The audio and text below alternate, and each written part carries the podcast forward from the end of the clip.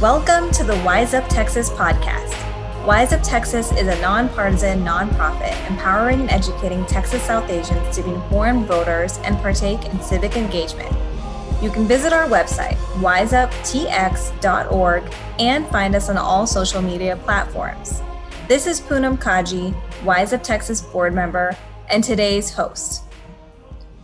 As a reminder, we have municipal elections happening right now our social media is focusing on these issues, telling you what type of ballot initiatives will be on your ballot in the major Texas cities. We're reminding you that this is where you elect your mayor, your city council, your school board. These are very, very important elections, and we really want you to get that get out there and vote. Election day is on May 1, and early voting ends on April 27. So make your plan, review your ballot, tell your family and friends, and get out there. Let's continue that enthusiasm we had for voting, especially as a South Asian community in the November election. I am excited that we have another guest today that is going to talk to us about these municipal elections, about school board and what it means to run for school board. And um, we have with us a South Asian Bangladeshi American candidate and it's been very exciting on our podcast to cover various folks from different walks of life running for office and sharing what that means. So I'd like to introduce Alexander Cornwallis running for Prosper Independent School District Board of Trustee. Alexander, welcome to the podcast. Thank you, Poonam. I appreciate it. Absolutely. So tell our listeners a little bit who are you and tell us about Prosper. Where is that? Uh, you know, folks often don't know the different suburbs of these major cities. Sure, sure, absolutely. So I'm Alexander Cornwallis, and I'm a cloud architect by professions, uh, bachelor's in computer science and master's in software systems. And I work for a major uh, um, internet company, a technology related company. Now, I live in Prosper and I moved in back in 2016. At that time, a lot of people actually didn't know about Prosper. As a matter of fact, I heard about Prosper just a year before that. So Prosper, and I'll, I'll use subjective, I'll, I'll use subjective um, or related location to describe where Prosper is. Prosper is right next to Frisco. It's just a north of Frisco. So it's in North Dallas City. Um, used to be a small city uh, well, town actually they call it, but it's no longer so. Tell us a little bit about um, the run for school board. What what motivated you to run for that particular position? Sure. Well, the Prosper School District, the board, right? It actually covers multiple cities, not just Prosper. A lot of people actually would, from the name itself, may think that it's just a Prosper district. It's not actually. It covers wider than that. There's a part of McKinney, a large part of McKinney that's in there, and a large part of Frisco is also in there, and Celina in there. And Prosper, if you think about it, is about 50% of that, or a little bit less than 50% of that size in there.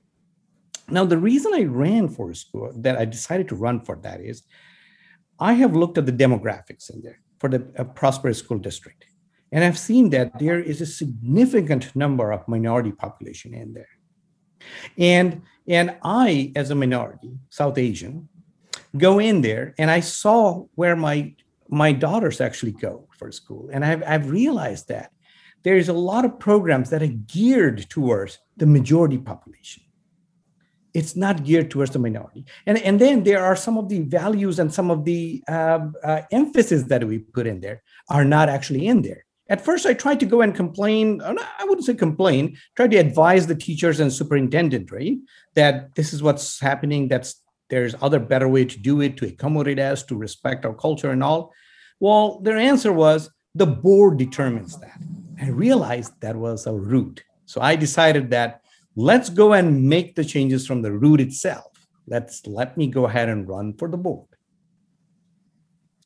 yeah, absolutely. One of the messages we always want to make clear here at, for Wise Up Texas and our followers and our listeners is that representation really matters.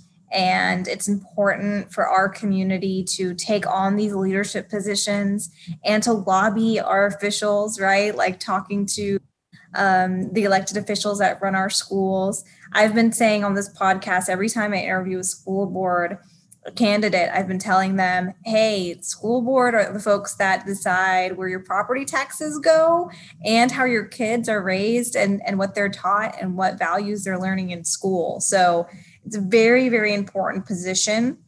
Um, and you're absolutely right that these DFW suburbs are increasingly very diverse, and we need to see diverse folks running for office. So, what is what has this meant for you as a Bangladeshi American, as a South Asian? What has it meant for you to be running for office, and how has it affected your candidacy and your campaign? It is actually a matter of honor to actually represent our society, our our community, our South Asian community. Um, I was very thrilled to see the demographic. In the demographic, and when I drive around McKinney and Frisco in those areas, I see a lot of South Asian it just expands my heart. I said, wow, I'm, I belong here. This is great. And so I felt that if I run for the board, I will represent our voice. This is the perfect time. This is the perfect political atmosphere to do so. And we have the numbers to actually make a difference. And it is our taxpayer money. It is our tax money. And we should represent ourselves. This is the primary inspiration behind you know, for me to run as a South Asian. Yeah, I, think um, I hope that some of our listeners will feel that sense of um, inspiration that you're talking about to say, you know what, we can we can do this too. We can run for office. We can be elected. So I definitely want our listeners to hear what are the most important issues for you. If you were on the school board, what are the things that you would work on? Sure. Well, there's several of them, a list of them, right? But I'll just go ahead with the most important part of it, right? The number one part is that I'll, I'll, if elected, right, I'll make sure the programs and curriculums that we have in the in, in our school system, they represent and they respect our culture. For example, there would be a STAAR exam that'll be set up on a very important cultural holidays that we have. And that's purely out of the fact that they are not aware of it. There are seven board members in PISD and there's 0% minority representation. So there is an unconscious bias, you know, in, in there. So they're not understanding the fact. So it's it's about time that somebody, it, it, um, you know, represents us. Basically, a minority represents us. So that's that's number one thing. The second part is that recognition. So if you look at the school programs, the teaching programs in there, there's a lot of conversation about well this person did such a great things in, in for, for us for human for the society. But there isn't any mention of anybody from the south asian community who have done something successful who have done something great. Of course there are. You all know that. It's very obvious but there's no mention of that. And if elected i'll make sure that i form a commission to review all the programs to make sure that we are recognized properly. That's number one. And also, the other part is that I want to make sure that there isn't any denigrating remarks for any group, any minority, or anybody in there. And that's the most important part. And then the third part that I'm looking for is that if elected, I'll make sure I protect our STEM budget. So, science and technology and math, that program, we South Asian overwhelmingly rely on that. As a matter of fact, as, as it's, it's, it's common knowledge that we are the doctors and engineers of the society.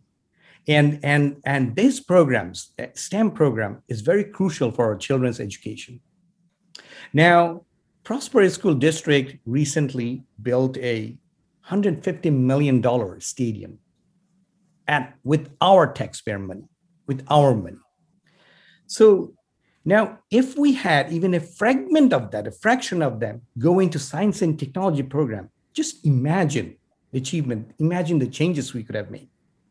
I see after the COVID, I realized it because of the COVID, all the all the um, deficiencies have showed up. I have seen very old laptops. I've seen a broken system. I've seen a very broken infrastructure. It logs off, and I see that softwares that are so old teaching software that are so old. So from there, I could see that not sufficient amount of budget actually went in there. So if I do get elected, I will make sure that we do have fair share of budget of our budget going in there because this is what we south asian children rely on to be successful to have a social mobility later on in our life yeah, I, and I think that the point that you're making about the pandemic and what we learned from the pandemic, I've heard from a lot of school board candidates, particularly, you know, whether it's access to technology, right? Some kids didn't have access to be able to do this kind of remote learning, and we need to be able to provide that for kids. So, whether you're looking at um, STEM in terms of an educational platform or just in terms of are we using the best technology to educate our kids? Is that where our taxpayer money should be going. So that's that's a really interesting perspective from you as somebody who's more of a technology expert, right, in your day job. So I want to give you a chance um, in our in our short interview today to tell our South Asian listeners, our followers, you know, do you have any specific message for them that you want them to hear from you? Absolutely, thank you. Yes, I do have have one. So it's about the voting. I know you have heard it over and over from everyone the importance of going and voting in the local election. So I'll give you some numbers just to let you know the impact of it. So in the Prosper School District, there are 40,000 voters, registered voters. It may be more now, but approximately that's the count at the moment. And last year, 4,000 votes were counted. In other words, only 4,000 people showed up for those. So can you imagine? That's 90% of voters did not go in in there. And I'm very sure there's a lot of South Asian community, us, we haven't gone in there to vote.